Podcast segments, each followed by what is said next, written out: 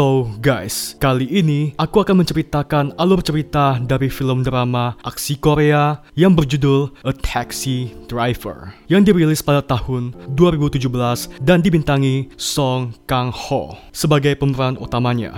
Ya guys, sebelum kita mulai ke ceritanya, siapin dulu snack kamu, reginang, atau sisa-sisa peyek juga boleh daripada nggak ada kan? Dan jangan lupa subscribe dan pijit tombol lonceng. Jadi ntar kalau ada video baru, kamu bisa dapat notifikasi ya. Oke, mohon perhatian. Pintu teater Mampius sudah dibuka. Bagi para penonton yang telah subscribe, silakan masuk lewat gorong-gorong. Mampius loh, Mampius. Uh. Film ini diawali seorang supir taksi yang sedang mengendarai mobilnya melewati lorong di kota Seoul pada musim semi di tahun 1980 sambil bernyanyi ditemani radionya.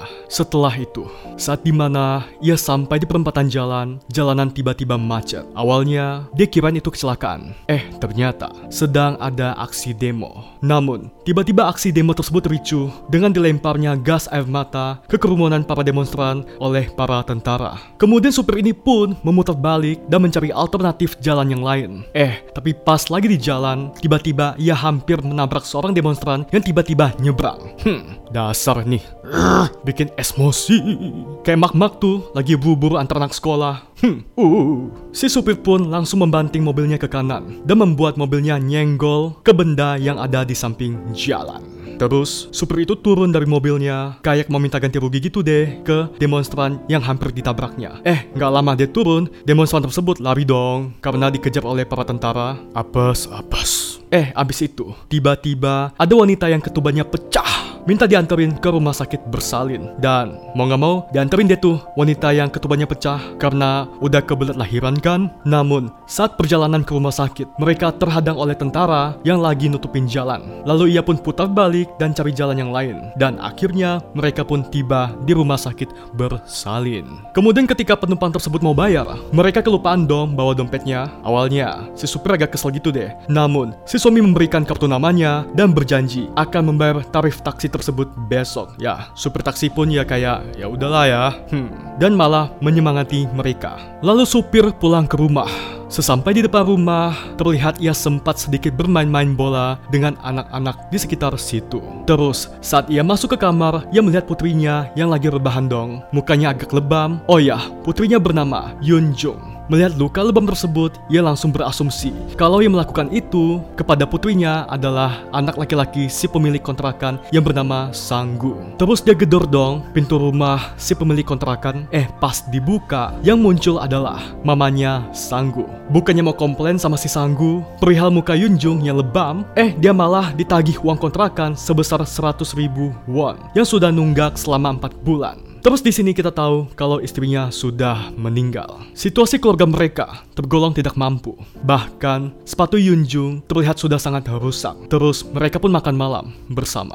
Shin pun berpindah ke Jepang. Pada tanggal 19 Mei 1980, terlihat seorang pria bule masuk ke dalam kafe di sebuah hotel dan duduk bersama pria bule yang lain. Pria ini bernama Peter, berkebangsaan Jerman dan dia adalah seorang jurnalis. Di situ mereka membahas tentang situasi di Korea yang lagi kacau. Pemimpin oposisi ditangkap dan beberapa universitas-universitas juga dikunci. Sin pun berpindah lagi. Di sini, Peter sudah ada di imigrasi Korea dan saat dicek, ia berbohong kalau ia adalah seorang misionaris. Setelah ia lolos dari imigrasi, ia ketemu seorang pria Jepang di sebuah restoran. Kemudian, pria tersebut menceritakan semua masalah yang terjadi di Korea saat ini. Dan pria itu juga bilang, kalau permasalahan ini ada di kota Gwangju, sebuah kota di selatan Korea.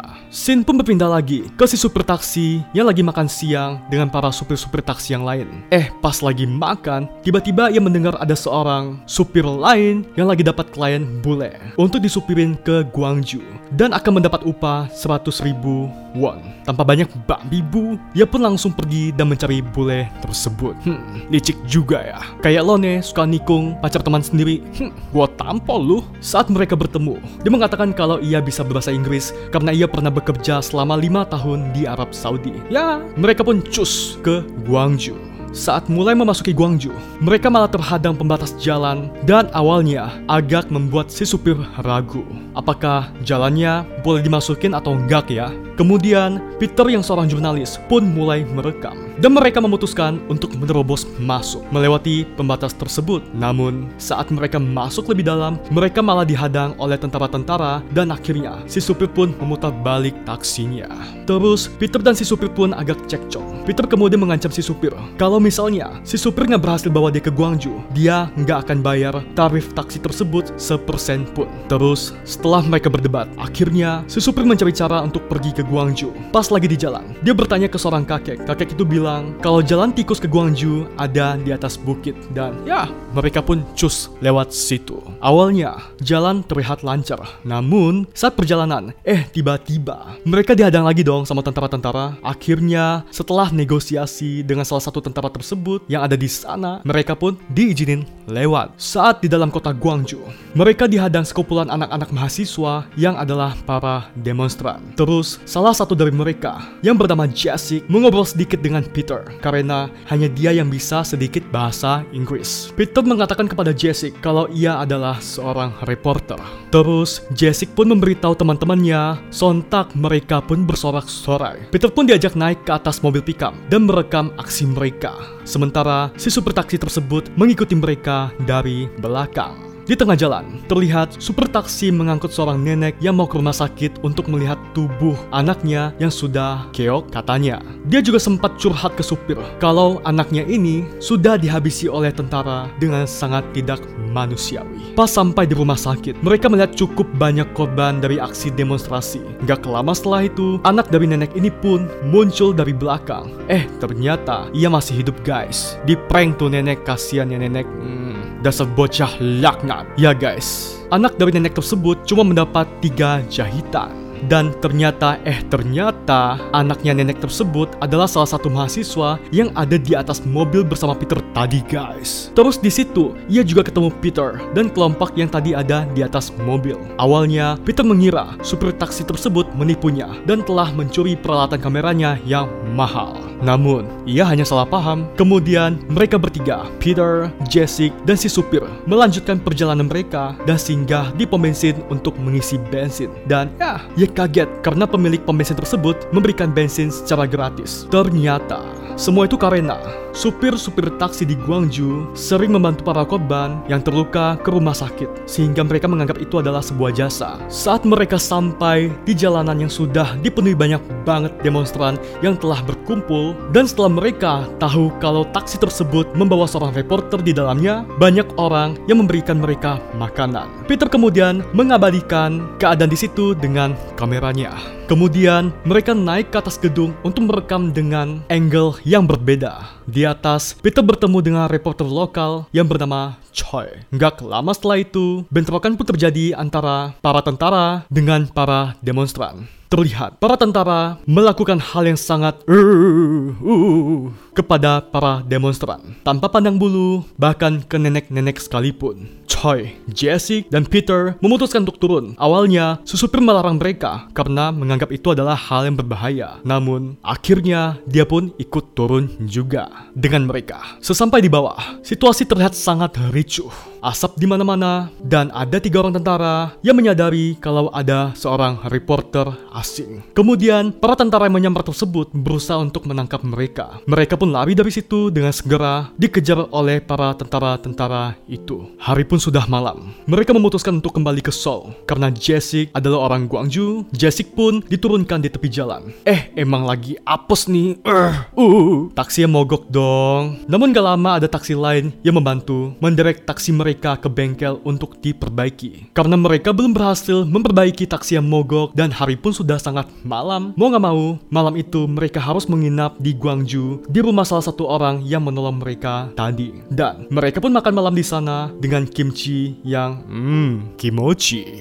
Di scene lain, terlihat percetakan koran digerebek secara paksa oleh suatu pihak yang bekerja sama dengan tentara agar mereka tidak bisa menyebarkan berita mengenai kota Guangzhou. Scene balik lagi ke super taksi dan yang lainnya. Saat mereka lagi asik-asik ngobrol, eh tiba-tiba mereka mendengar suara tembakan dan mereka pun cek ke balkon. Ternyata dari atas balkon mereka mendapat kabar dari super taksi yang lagi ada di bawah. Kalau stasiun TV Guangzhou sudah dibakar. Mereka pun memutuskan untuk ke sana. Saat sampai di TKP, ketika Peter ngerekam, eh mereka malah dikejar tentara yang menyamar. Terus mereka kabur deh. Aduh, lagi tegang-tegang nih ya. Pas lagi mereka kabur, tiba-tiba aja rel film si Peter malah pakai jatuh lagi. Akhirnya Jessic menyuruh si Peter dan super taksi sembunyi dan Jessic yang akan mengambil barang yang jatuh tersebut. Terus pas Jessic lagi ambil rel filmnya, eh dia malah ketemu dong sama tentara yang ngejar mereka. Mampus. Kadang nih kalau film lagi seru-serunya aja, lagi tegang-tegangnya aja, tiba-tiba ada aja hal yang tiba-tiba terjadi kayak gini kan bikin sebel gak sih? Uh, tentara itu pun menyandera Jessic dan bilang ke Peter untuk menyerahkan filmnya yang lain, maka ia akan membebaskan mereka.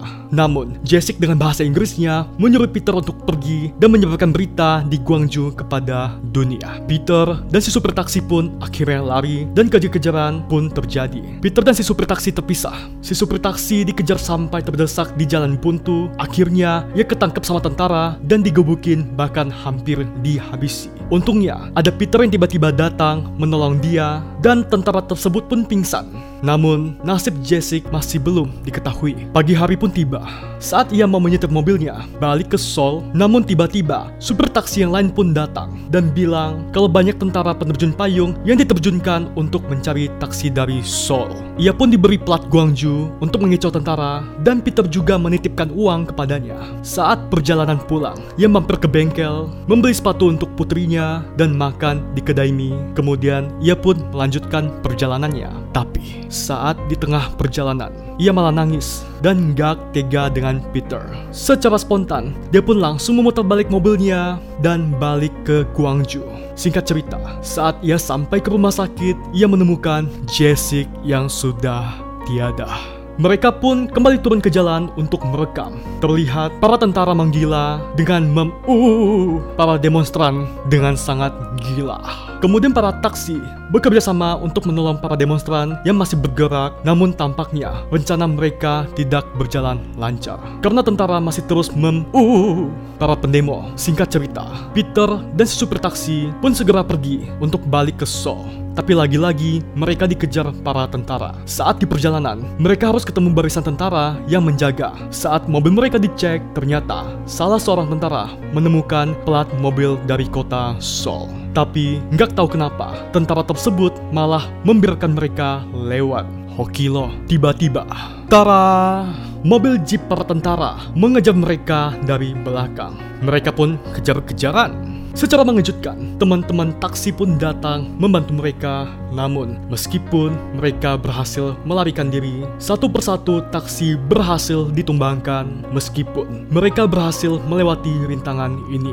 Singkat cerita, si super taksi berhasil pulang ke rumahnya, sementara Peter kembali ke Jepang untuk memberitakan rekaman yang ia ambil di Guangzhou kepada dunia dan film pun berakhir.